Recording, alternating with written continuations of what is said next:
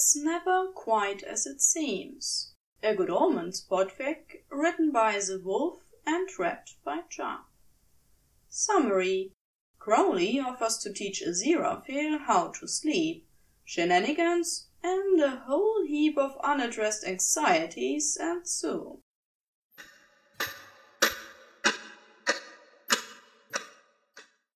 Pfft, you don't know how to sleep. Crowley slurred with so much patronizing scorn Aziraphale was tempted to fall unconscious just to spite him. That might have been the wine's influence. Just because you like to sloth doesn't mean I can't. Aziraphale said with grave dignity, then scrunched his face. Wait. Crowley leaned precariously forward from his perch at the edge of the sofa and reached out a wavering finger. Shh, shh, Angel, shh. Don't have to pretend any more. It's fine. I don't care if you don't know how to sleep. I know how to sleep, Aziraphale insisted, drumming his fist on his thigh in emphatic punctuation. Since his fist also had the stem of his wine glass, this also resulted in an emphatic spritz of a very nice red all over his waistcoat and trousers. Oh, now look what you've made me do, he lamented, pawing at the purplish spots. Crowley pulled his face into an exaggerated pout. I'll miracle it for you later, when I can feel my fingers again. Anyway, I could teach you. Aziraphale looked at him blearily.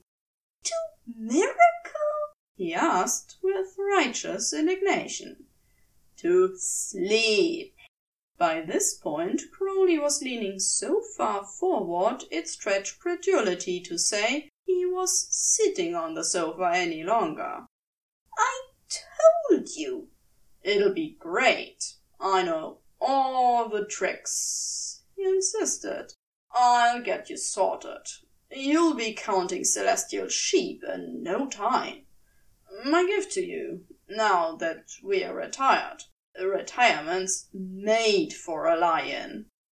While it would be a stretch to say that Aziraphale's good sense caught up with him in that moment, some amount of higher brain function kicked in and started frantically underlining possibilities.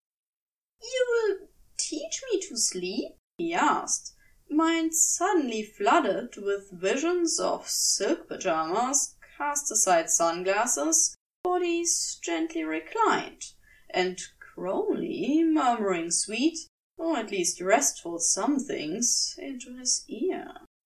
Oh, yes, there were a lot of possibilities lurking there. Absolutely. He fiddled with the stem of his glass. I wouldn't want to put you out, he said, and winced at how the wine and habit made it sound more coy than sincere. It wasn't so long ago that they'd had a handful of mortifyingly awkward conversations wherein they'd done their best to bury the hatchet under a stone engraved our side. And while he thought Crowley would probably roll his eyes if he were to voice his plan out loud, he was still resolved, however fuzzily in this precise moment, to make fewer demands on his friend and to show more care. No trouble at all, Angel, Crowley said with a flop of his hand. Aziraphale squinted at him. Was this I suppose if you would like to, he said doubtfully, groping around the edges of whatever was happening to check for layers. Was this just an opportunity for mischief and lightly poking fun? Or did Crowley genuinely want to do this? Crowley redirected the clumsy flight path of his hand to press it against his chest and said solemnly, It would be my honor to help you on your way to committing some proper sloth. Well, if he was going to insist, perhaps this was a chance for Aziraphale to indulge Crowley for once. It was also a very tidy excuse for them to spend yet more time together.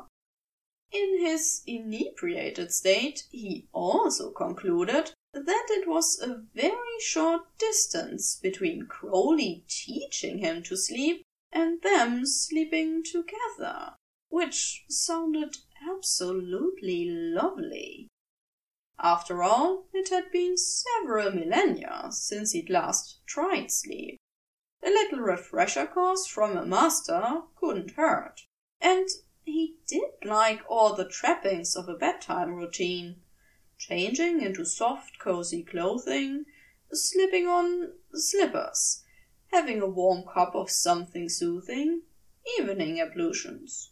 Not to mention, bats had a lot more to recommend them these days, now that humans had invented clever things like pocket coils and memory foam. Fine! He transferred the wine glass to the desk and leaned over his legs to meet Crowley somewhere in the middle. When do we start?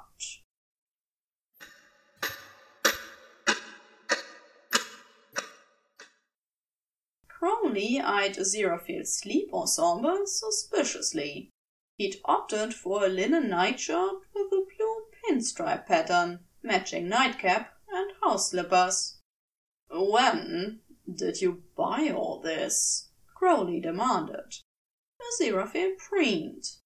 Aren't they in wonderful condition? Hardly any miracles required. This was only because the nightshirt had soaked up all the angelic delight and hope saturating the wardrobe, and channeled it into keeping its wee fresh for nearly two centuries, in the desperate wish it might actually be slept in one day. Why do you own night clothes if you don't? No, never mind. I suppose I should be grateful we can cross that step off the list. All right, show me the bed. How forward of you, my dear, Aziraphale murmured, overdoing a coquettish flutter of his lashes to cover that he was, in point of fact, a tiny bit scandalized.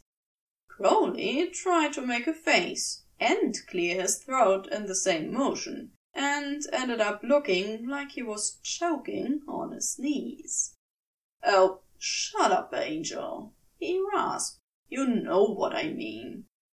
After only a moment of hesitation, Aziraphale dutifully led Crowley up to his studio flat, via the back staircase that only sometimes remembered it existed behind the storage cupboard door.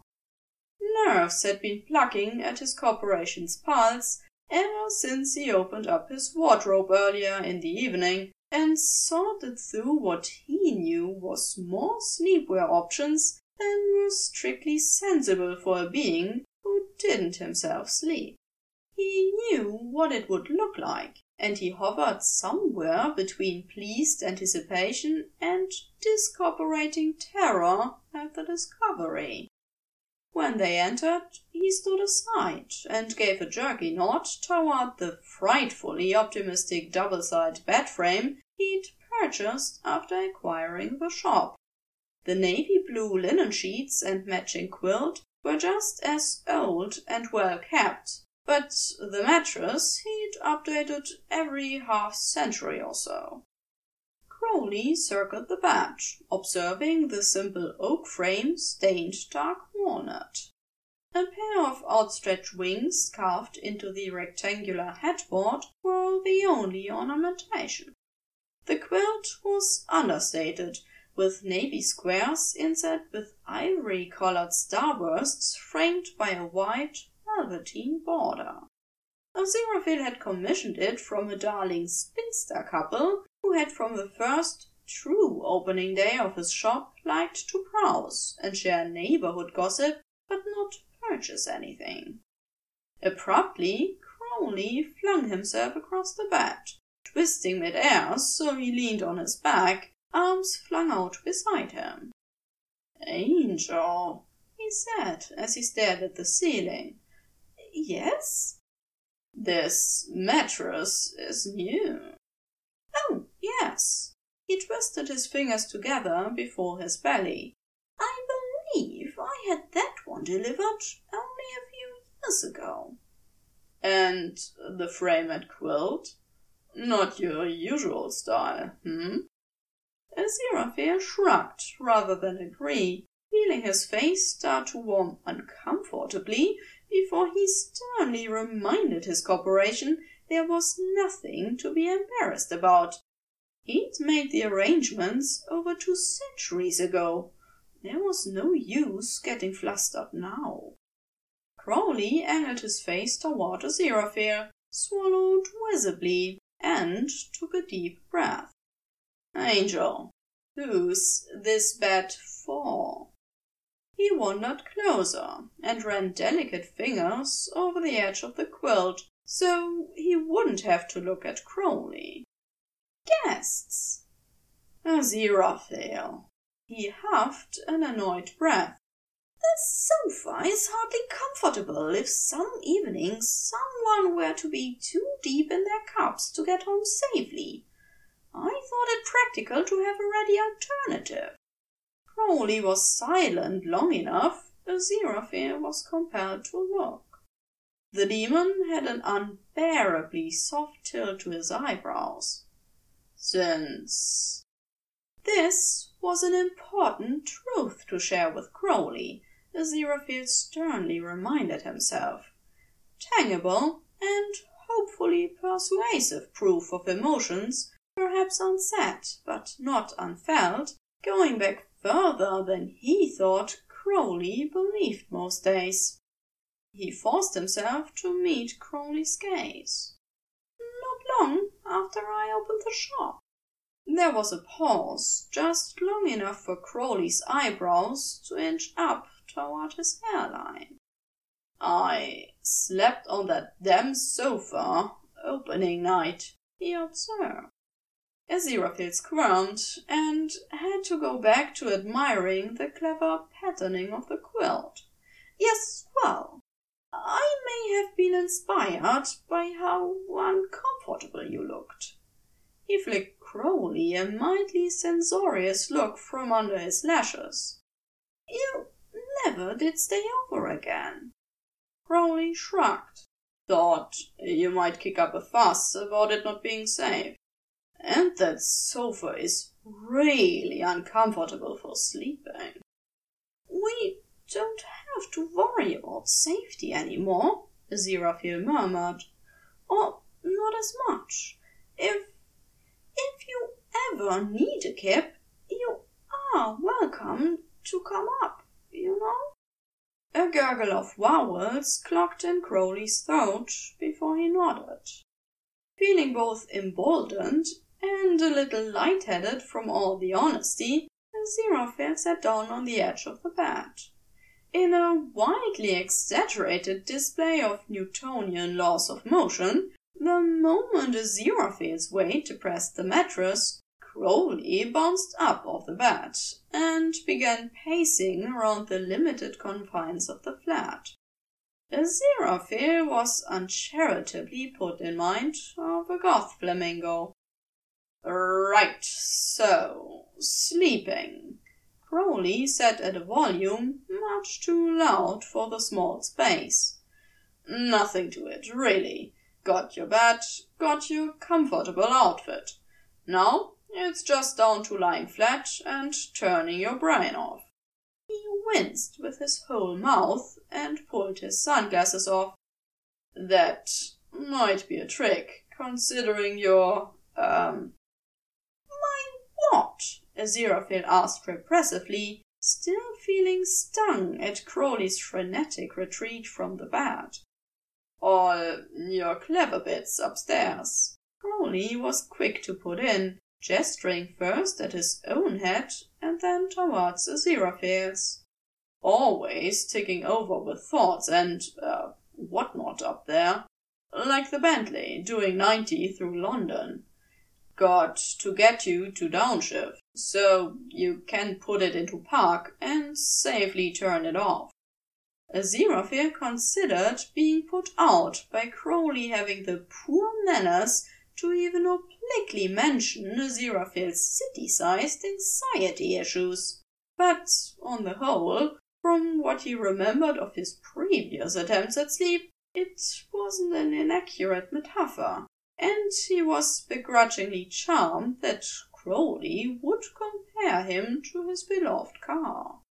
He made an agreeable noise, stood, and rounded to the head of the bed so he could begin turning it down. I understand one is supposed to relax and empty the mind, or at the very least to focus on one's breathing. See, you have it, Crowley said, bouncing up on the balls of his feet. Probably don't even need me here. Aziraphale looked up in alarm.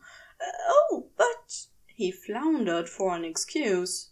I want to be sure I'm doing it properly, of course, and I won't be able to know, since I'll be asleep." "You want me to watch you sleep?" Crowley didn't sound nearly as censorious as the Aziraphale thought the request rightly deserved hearing it said back so baldly.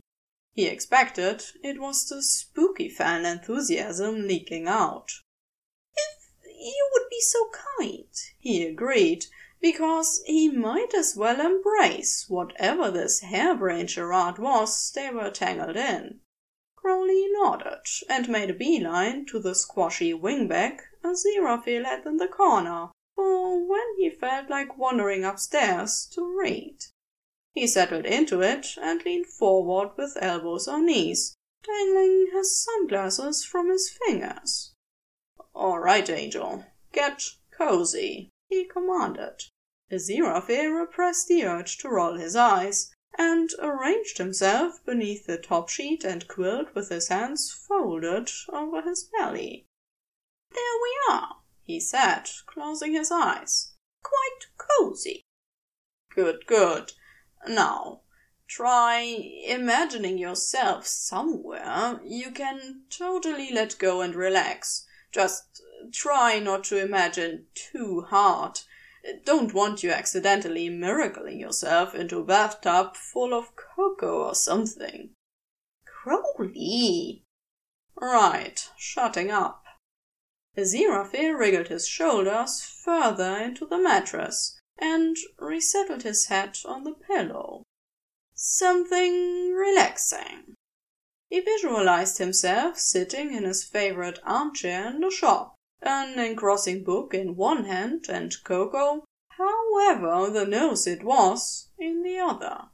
Snug in his favorite housecoat, something softly baroque playing on the gramophone, and Crowley sprawled on the sofa with mobile in hand exactly where Aziraphale could see him. It was indeed an incredibly relaxing visualization and easy to immerse himself in. This was likely because it wasn't too far from most evenings he'd spent with Crowley in the past few weeks, now that the unapocalyptic dust had settled. He wondered, and then worried whether, if the visualization worked, he'd start to develop a conditional response and begin feeling any time he tried to read in that very common scenario. That would not be ideal. Then again, could angels even develop conditioned responses?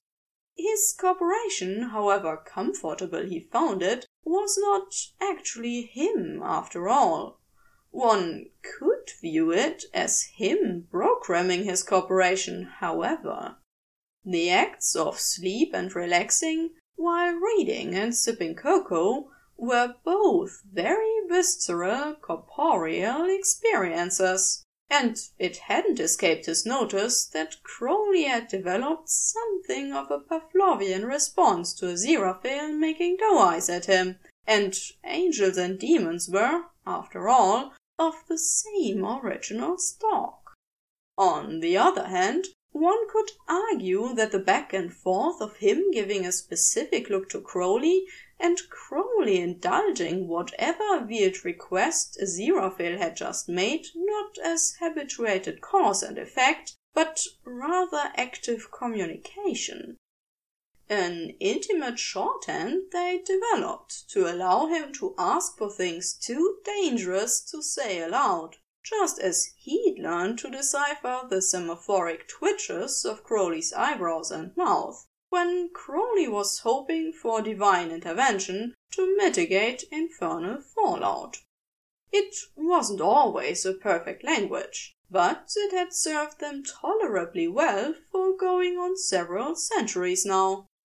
It felt quite natural now to speak around something, and then make beseeching eyes at Crowley, or to hear a certain lilt in Crowley's tone and then check the clearance between his sunglasses and eyebrows to confirm whether the lilt was a plea. They were both rather comfortable with the mode. But he couldn't discount that it was a rather limited form of communication as these things went, subject to the strictures of their circumstances, and therefore prone to misinterpretation. For example, he had thought by agreeing to this farce that he was perhaps indulging Crowley's desire for an excuse to be closer, and therefore by extension his own desire for the same. But the way Crowley had fled from him earlier suggested perhaps he wasn't as interested in reaching out as Aziraphale had thought. Was this exercise, perhaps, Crowley simply indulging what he thought was Aziraphale's desire? Had Aziraphale turned pleading eyes on Crowley at some point during the drunken rambling that had brought them to the topic of sleep? The idea made his chest clench. There wasn't much difference between making calf eyes and doe eyes, after all. It was possible he'd just been feeling soppy, and Crowley had taken it for an unspoken request. He raked the rather pickled memories he had of that evening for clues. Why had they started talking about sleeping anyway? Angel, if you wind yourself up any tighter, you're going to reach critical mass and collapse in on yourself, Crowley drawled from the corner. Are you still doing the visualization? Something relaxing? Oh, right. The visualization.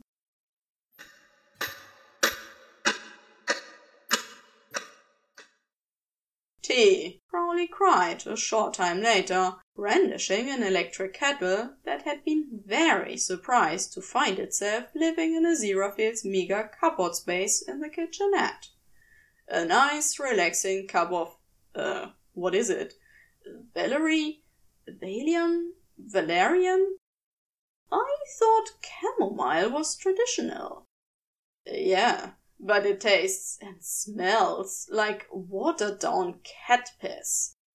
Aziraphale was still sitting in the bed, per Crowley's instruction, He'd tried a few more attempts at visualization, but couldn't seem to keep his thoughts from spiraling. It wasn't unexpected. One of the reasons he decided sleep was more trouble than it was worth ages ago was the amount of work it took him to settle in.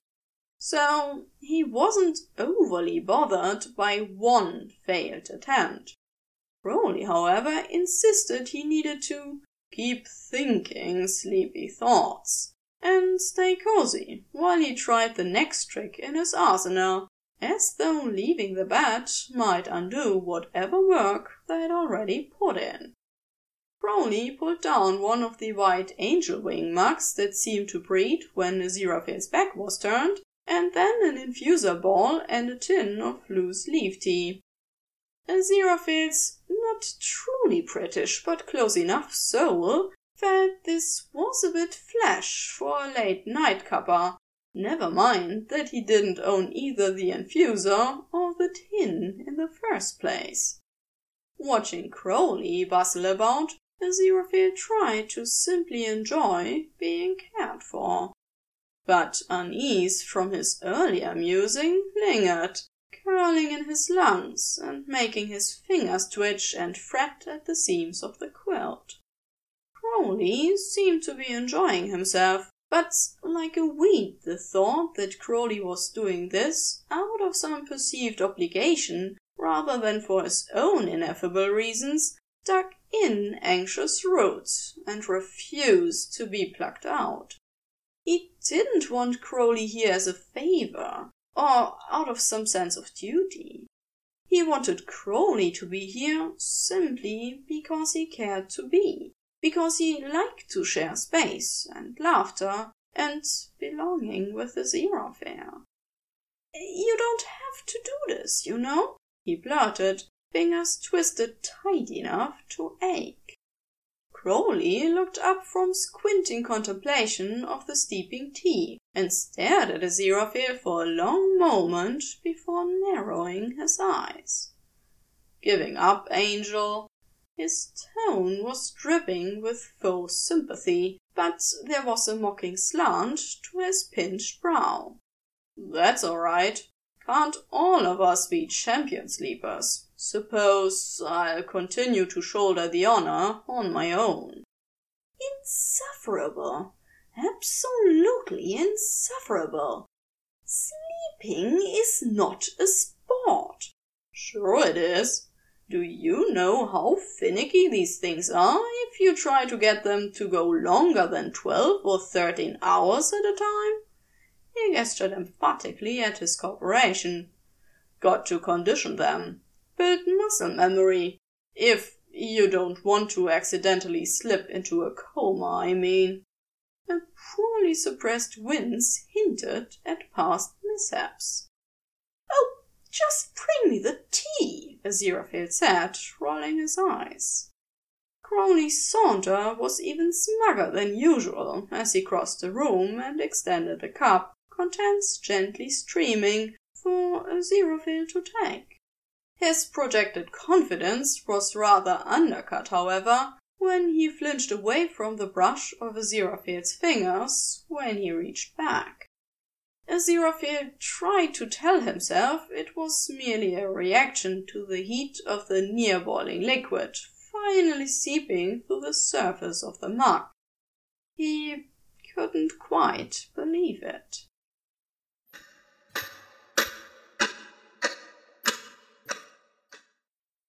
The porcelain bathtub is a pond, and in the pond there are ducks. Do they have ears? he asks, and a faceless demon makes a winging production of removing the ducks. Why must he make such a fuss? Always demanding special treatment. Doesn't he know he's in trouble? Yes, he says. If you are a demon, you will get in. Prince Beelzebub drones from the throne, implacable and so close to the sides of the tub that Aziraphale worries about splashing them when he climbs in. Their boots look like they might be damaged by the moisture, and he's here to get Crowley out of trouble, not into more. Well, I certainly cannot be an angel, Aziraphale says, frantic. They mustn't find out. Need to take off these clothes, he insists, because he must take good care of Crowley's things. Crowley is counting on him. Now they are all around him, pressed in close, but not touching, watching in silent judgment as he hunches and removes Crowley's clothes layer by layer. There isn't a clean place on the ground for him to set them, and he frets. But no, there is his fuzzy top hat. He appends it and tucks Crowley's clothes and watch and chain and glasses inside. If he were to put the hat on, he could disappear them like a magic trick. The water ripples and steams faintly under the heavy gaze of so many demons clustered close. When Aziraphale peers in, his own face is reflected. He looks around in a panic to see if anyone else has noticed. No one has seen, thankfully, but they could discover the trick at any moment. He should get in quickly to blur the image. He clambers in, clumsy, and the water doesn't feel wet, but it is intensely cold. So righteously cold it burns. He is burning. No! he yells, trying to climb back out and frantically wipe the water from Crowley's arms and chest at the same time. Wiping only spreads the water, so it seeps more quickly into Freckles' skin. Know your place, Michael says, and blocks him from getting out. Crowley's corporation is dissolving around him.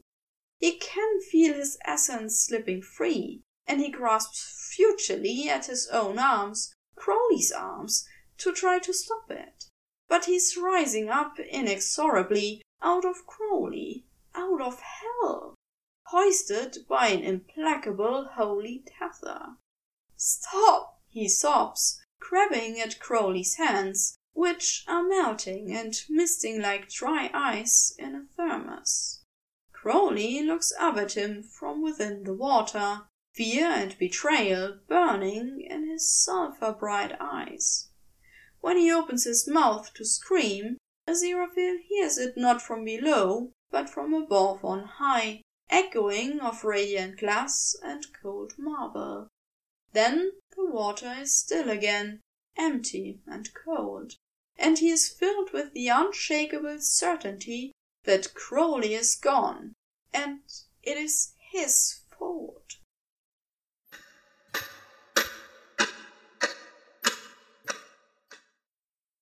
Aziraphale lurched upright with a sob lodged in his throat.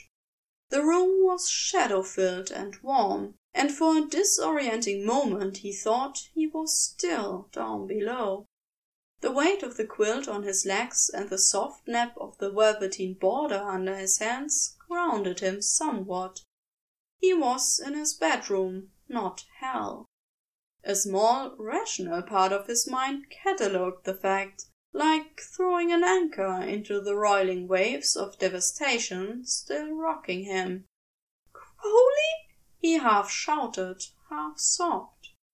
There was a jerk of movement and a snort from the corner of the room. When he turned, he found Crowley straightening from a slumped position in the wingback chair of his reading nook. Huh? Crowley responded, tone rising in agitation as he scrambled to his feet. What's wrong? he demanded, voice raspy and muffled. Aziraphale stared at him, trying to logic away the still resonant feeling that Crowley was gone by ruthlessly cataloguing the rumpled physicality of the demon's presence. The lopsided tuft of his chair flattened hair, the pale gleam of his bare arms in the darkness, the fumbling motions of his hands as he rubbed at his face. It wasn't working very well. Come here, please, he demanded, hoarse, only slightly surprised to find his hands was already outstretched, fingers straining. Crowley blinked hard once, face scrunching all over as he clearly tried to shake off his own sleep, but he didn't object. He shuffled closer until he could grasp the hand reaching for him. Angel? he asked, softer this time, as he seemed to realize there wasn't any immediate danger. Aziraphale gripped Crowley's hand tight, first in a clasp, and then twisting to entwine their fingers when the sense of memory of water evaporating from his skin assaulted him. My dear, uh, I'm afraid I, I'm going to need you to sit here beside me for a moment, he admitted in as level of a tone as he could manage.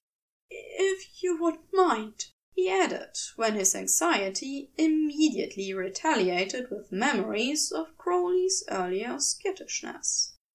Yeah, sure. Crowley muttered, shuffling closer without hesitation and slumping onto the edge of the bed, folding one leg up to rest on top of the quilt and leaving the other on the floor as a brace. The position allowed Aziraphale to shift closer and press their shoulders together. Their clasped hands he tucked in against his own chest. If he thought he could get away with it, he would have hauled up Crowley bodily and cuddled him close like a gangly teddy bear, but it seemed to lack a certain dignity now that the dream was receding enough that he could remember he had any, and he couldn't shake the thought that Crowley was only indulging what had to be a screamingly obvious need. Later, he might be capable of judging how rational that assumption was. Just now, however, he didn't think he was capable of anything more than sitting, breathing, and trying to convince his corporation not to tremble as he greedily grasped what closeness Crowley was willing to endure for his sake. After a long moment of silence, Crowley croaked out, Bad dream. Aziraphale, not trusting what might come out of his mouth if he were to open it, hummed an assent. Those are shite, the demon agreed, already sounding drowsy again. He gave a jaw-cracking yawn and scratched at his neck. Think you can go back to sleep? Aziraphale shook his head once, sharp. Something about the motion seemed to jar Crowley out of his half-sleep stupor. The muscles in his arm tensed subtly, and he sounded much more alert when he asked, Cocoa? Sounds lovely, Aziraphale rasped. All right. Crowley stood back up and tugged on their clasped hands. Come on, Angel. I won't even use a miracle to make it. Crowley didn't complain when he had to make the cocoa one-handed, or that Aziraphale hovered inconveniently close the entire time. When Aziraphale hesitated over returning to the bed, Crowley didn't comment, just let them back down the stairs into the bookshop proper. When they finally made it to the sofa, he slid down to the end so there would be room for Aziraphale to sit beside him. And when Aziraphale did settle down, Muck clutched in his free hand, Crowley was the one to snug back up so they sat pressed together, shoulder to knee. You can tell me if you want, he said quietly. It could help.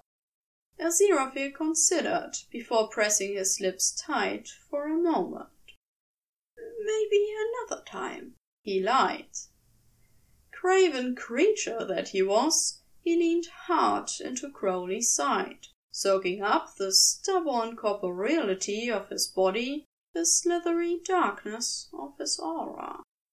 Whatever you need, Angel, Crowley murmured, voice hushed.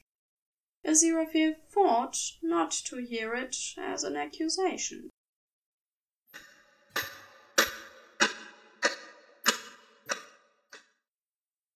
It had all become rather a lot, Aziraphale thought, sat as he was in his bed, with an assortment of pillows and bolsters, a steaming cup of warm milk on the bedside table, the room warmly glowing via the nearby salt lamp, and the mournful softness of whale songs playing from a speaker Crowley presumably had tucked away somewhere.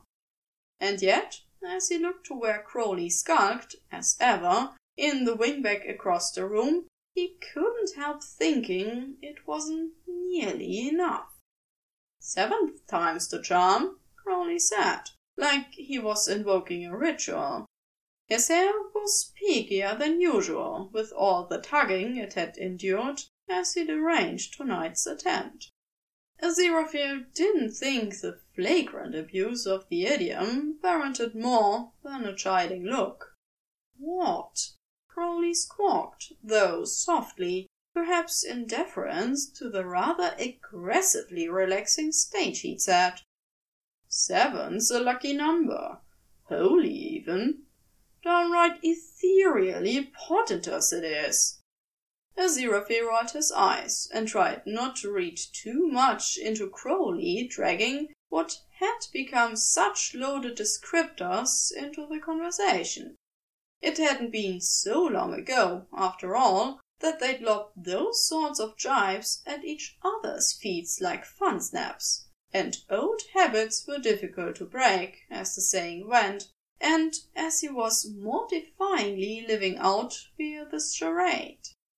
I'm not sure it's worth all this trouble, you know, he said, unable to keep all the crankiness from his tone. Sleeping, I mean, he hastened to clarify. The last thing he wanted was Crowley to think he was ungrateful for his efforts. Since the first attempt and the nightmare, he hadn't managed to fall asleep again, and Crowley had resorted to doing actual research. But with each failed attempt, Aziraphale had become impossibly more anxious about the next, so that, by now, even though his room was a veritable sleep spa, he could feel a tension headache trying to assert itself through his determination to ignore it. The whole endeavor was becoming, perhaps ironically, exhausting. Oh, sleeping is grand, Crowley insisted. Besides, I've seen you drift off in a sunbeam in the middle of reading before. More of a dose than a proper sleep, I'll give you. But you seem to like it. Now, imagine that, but long enough for your corporation to do a proper reboot. You'll feel like a whole new angel. Promise. Aziraphale eyed the side of the bed he'd been consistently, and he felt conspicuously, leaving empty with every attempt. It was the one stubborn hope that kept him agreeing to each increasingly manic relaxation idea Crowley had. He wasn't quite ready to let go of the fantasy of them sleeping together because even as Aziraphale was becoming more anxious with each attempt, Crowley was becoming less twitchy about incidental touches, to the point where Aziraphale thought maybe, perhaps, it was down more to nerves than discomfort that Crowley sometimes ran a little hot and cold on the matter of physical closeness. Of course, Aziraphale still hadn't worked up the gumption to suggest Crowley join him. Maybe with a successful sleep under his belt, he'd find the nerve. I suppose one last try can't hurt, he said. That's the spirit, Crowley drawled.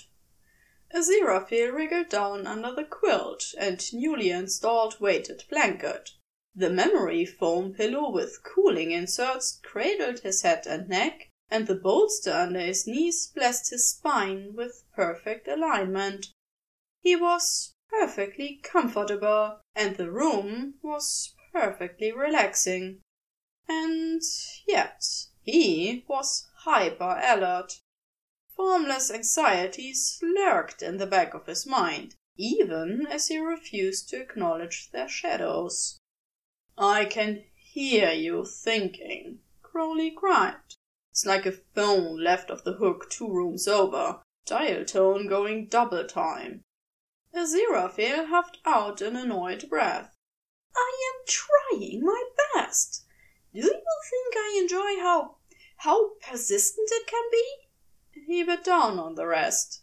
Crowley didn't need to hear his whinging not when he was doing his best to help. What if when Crowley didn't go on, Aziraphale turned his head to look over at him. He was looking back, but seemed to be meeting his gaze only by the grimmest of determination. What if he prompted? Look, there was this thing I used to do with Warlock when he couldn't get to sleep. From the flat side of his mouth, a Aziraphale would have thought he was about to suggest a light spot of torture, except Crowley had always been embarrassingly tender with their charge. Ah, perhaps therein lay the hesitation. I'm willing to give almost anything a try, he said, too honest by half. All right. Well, um, turn over onto your front then. I'll just, um. He jerked to his feet and shuffled toward the bed like a shoddy puppeteer had control of his strings. Aziraphale's breath caught in his throat as he watched him approach, wide-eyed with a nearly incandescent hope that Crowley might be joining him. Then Crowley was making an impatient rolling motion with his hand, and he jerked out of his stupor and moved to comply with the request. Once he'd repositioned himself, the bolster, and the quilts and blankets to his satisfaction, Crowley slowly sat down on the empty half of the bed. Aziraphale regarded him with what he hoped was a look of polite curiosity, but feared tipped too far in the direction of stunned woodland creature. He unconsciously held his breath as Crowley shifted to face the headboard, tucking one leg up on the bed, but still leaving the other over the side. What, Aziraphale thought wildly, could he do to entice him to commit fully to getting on the bed, without having to actually voice the request out loud? He was so focused on where Crowley's far leg disappeared over the horizon of the bed, he had to suppress a flinch when something pressed against his back. Oh! No good? Crowley asked, already pulling his hand away.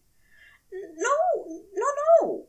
You just surprised me, my dear, that's all, Aziraphale rushed to say. Soothing touch. Yes, that sounds just the ticket. Jolly good idea. Please do proceed post haste. He closed his mouth so sharply his teeth audibly clacked. There was a beat of near unbearable silence before he felt a firm press of Crowley's hand on his back again. You're all right, Angel, he murmured. Just focus on me, my hand. Then he was moving his hand up and down over Aziraphale's back in broad, slow sweeps of his hand. Even muffled by the quilt and blanket, Aziraphale could feel the warmth of it, the pressure was soothing, anchoring. He could imagine, with every pass from the tops of his shoulders down to the small of his back, Crowley was smoothing down his anxiously curling edges. Or perhaps slowly warming up the tight clench of him, so he could be coaxed to spread more easily across the bed, like butter on toast or scented oil into thirsty skin. Do you like it? Crowley whispered. I do, he slurred, and promptly melted into sleep.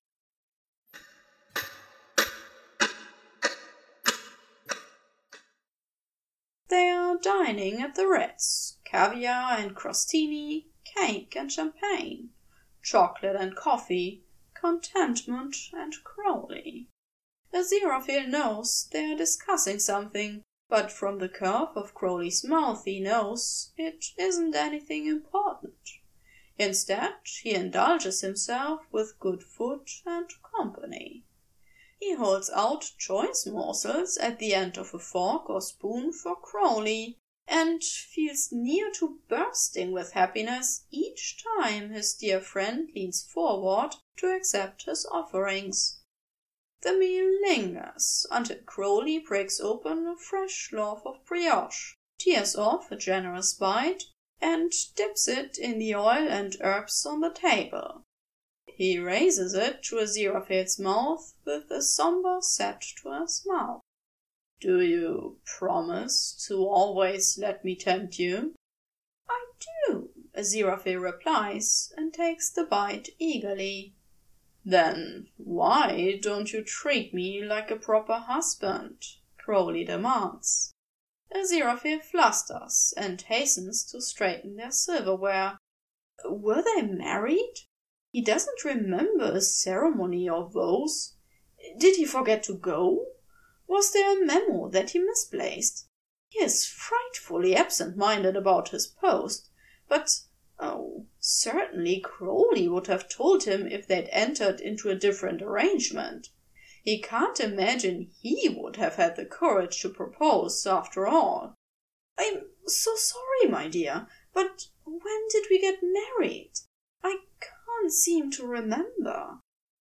We vowed to protect each other from harm. We were of one flesh. Crowley insists, sanctified in water and purified by flame. Oh, is that what we did? He squeaks. In good times and very bad, until death do us part, Crawley says, not unkindly. Angel, you're the one for symbolism. My word, what a thing not to realize! He pats down his pockets, searching for a ring, a bracelet, something he can give. I am so sorry, darling. Please forgive me. I can't always do all the work, you know. Absolutely, I know. I am trying, I swear it. Trying isn't always good enough, Crowley says. He stands framed under one of the arches of the bandstand, expression just as disbelieving as it had been back then. You aren't very good at this. He says it like an apology. Please, I'll get it right, he begs, but he can't lift his feet to cross to where Crowley stands. He feels frozen in his own corporation, hands dangling useless at his sides. Tears drop down his face, but Crowley is unmoved. I keep waiting for you to catch up, he accuses. Now he's stepping back, sauntering vaguely away, even as he's still watching Aziraphale closely, searching for any sort of movement, any attempt to join him. Aziraphale weeps, trying to move forward with all his might, but it's as though he's pressing against an invisible wall. Crowley, wait! He backs.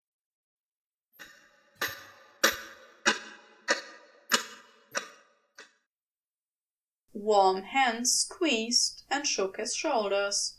A Aziraphale, wake up! Come on! Crowley hissed, sounding like he was doing quite a lot to push down panic. The tone elicited a dozen different sympathetic responses in him, ranging from keen anxiety to righteous defense. It roused him enough to realize he was lying in bed, face mashed into his damp pillow. Oh! he exclaimed, and pushed up to kneeling on clumsy arms just to prove he could. Shit, okay. So Maybe sleep isn't that great of an idea, Crowley croaked out. At some point he must have left the bed, because now he was standing beside it on Aziraphale's side, hands hovering near without touching. You are two for two on nightmares. Aziraphale took a few shuddering breaths, and tried to will the lingering hysterical devastation from the dream to fade, like the slowly melting imprint of his head on the pillow. He didn't think he could talk yet, but he groped blindly to the side for one of Crowley's hands. Thin fingers gripped his own without hesitation. The touch was grounding in ways he didn't think he'd ever be able to articulate. Crowley hadn't given up on him in six thousand years. Not when it counted, he reminded himself firmly. Even when he'd been spouting nonsense about running away, he turned up like a bad penny, or radiated enough miserable come-find me energy that a Aziraphale couldn't help but do so. If he reached, Crowley would meet him. He was still learning how to return the favor in a consistent and timely manner, but Crowley provided so few opportunities to practice, and he was rather known to dither. Crowley really was so patient and asked for so little. And so, instead of taking the out so generously offered, he swallowed and confessed. No, it wasn't so bad as last time. The beginning of the dream was very good. He sighed and indulged in a pout. You let me feed you cake. When he chanced to glance up, Crowley was looking down on him, bemused. You dreamed about feeding me cake? He sounded more bewildered than scandalized or put out, which Aziraphale took for a good sign. A lovely Sachertorte. He gave Crowley's fingers a squeeze. You always look so mortified when I try to offer you a bite of something when we're out. I stopped trying ages ago. I'm afraid my wildest dreams are rather tame. Oh.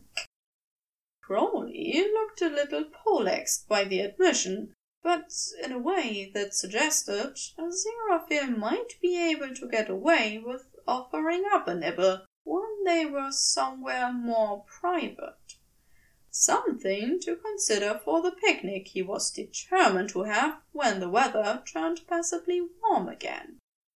Um, well, does that mean you want to try again? Aziraphale searched Crowley's face. He wished he could pluck the true significance of the whole exercise for Crowley straight from the demon's brain.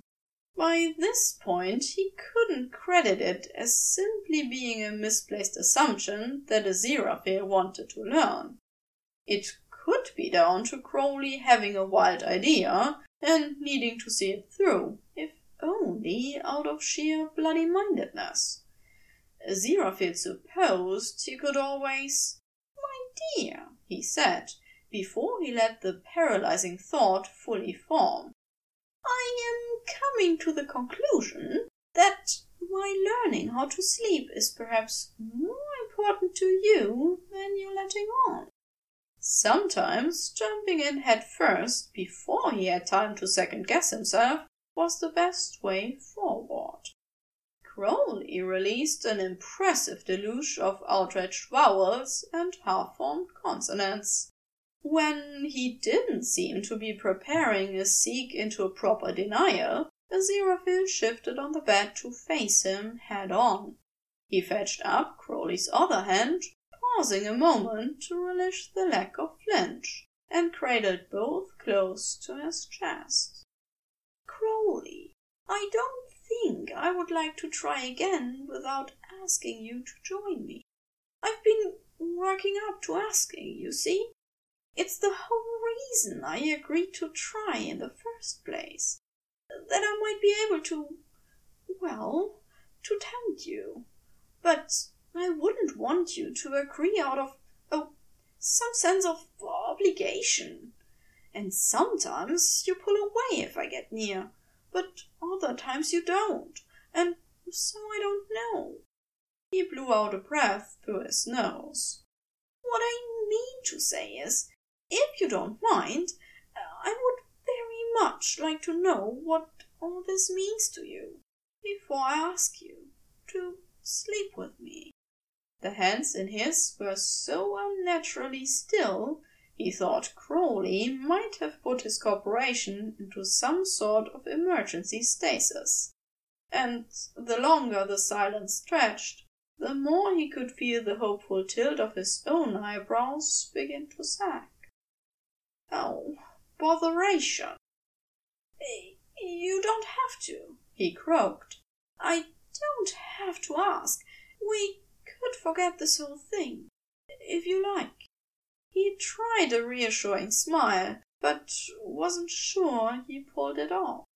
Crowley stuttered back to life, with what sounded like a backlog of words grinding in his throat. No, Angel, I. um. I don't. I mean, I do. I would. Uh, I'd like to join you. He broke off with a full body wince and tipped his face up toward the ceiling. I thought it might be uh, a bit grand. Next time I'm feeling like a nap to have some company. Didn't want to say anything in case it turned out you don't like sleeping. He tipped his face down just enough to catch Aziraphale's eye. Didn't want you to feel obligated, he admitted, rueful. Oh dear, what a tangle! Yeah. Aziraphale released one of Crowley's hands so he could turn and dramatically flip back the quilt and blanket on the open side of the bed. Well, this part at least is simple, he declared. Dearest Crowley, I'd like to try sleeping again, and I'd like for you to join me. Asking for something so intimate so directly had his corporation fairly trembling with needless adrenaline, but he tipped his chin up with shaky victory all the same. He'd asked for a thing he wanted, out loud. Of course, Angel, Crowley said. He tried for an easy saunter as he circled to his side of the bed, but he had to try snapping twice before he was able to successfully change into his own black satin pajamas. Getting into the bed looked like a demonic attempt at whole body origami, but Aziraphale decided to pretend not to notice, as he snuggled back down under the quilt as well. Should I rub your back again? Crowley asked, hushed, when they were both tucked in. Aziraphale looked over and was struck by how much of Crowley's well hidden softness was betrayed when he was cradled between pillows and velveteen. He couldn't prevent a soppy, delighted smile from spreading over his face. Actually, I was going to ask your feelings on spooning, and whether you would prefer to be the big one or the little one this time. Something a little amazed and a lot vulnerable passed over Crowley's face. This time, huh? I think it's only fair to take turns. Is that so? Well, uh, then he pressed his mouth tight and abruptly flopped over, so his back was facing Aziraphale. Lovely, Aziraphale breathed and searched across the sun space between them. He pressed just as much of himself as he could against Crowley.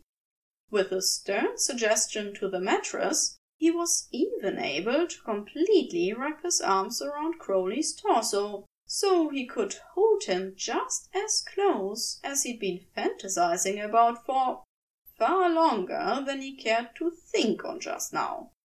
This moment was for pressing the tip of his nose against the short hairs on the back of Crowley's neck, and hearing the demon grunt in surprise. Had this bottled up for a bit, Angel? Crowley asked on a slight wheeze. He draped his arm over Aziraphale's and pinned it to his chest. Aziraphale hummed happily and rubbed the tops of his feet against the soles of Crowley's, enjoying the smooth slide of smattering of scales that were peeking through his corporation. It took another few moments of adjusting to being quite so close in each other's space, aligning limbs and adjusting pillows and the quilt but eventually they settled. Then Aziraphale had nothing to distract him from the warm, solid weight of Crowley in his arms. Quite eagerly he adjusted his breathing to match the steady expansion and contraction of Crowley's back against his chest. He let the sharp, hot scent of him slowly fill his head, and the varying textures of soft hair, smooth skin, and slippery satin occupy the rest of his senses. He dedicated his entire focus to experiencing Crowley, close and safe and his to savour. "Good night, Angel," Crowley murmured, already sounding muzzy with impending sleep. "Good night, darling," he whispered back, enjoying the feel of warm satin against his lips. Crowley's body grew heavier, and somehow even more precious in his arms as the demon slipped into sleep. It felt like an anchor, gently dragging him down into serene, dark waters. Aziraphale held on, secure in the knowledge of a journey shared. He slept through the whole night and dreamed of a cottage by the sea.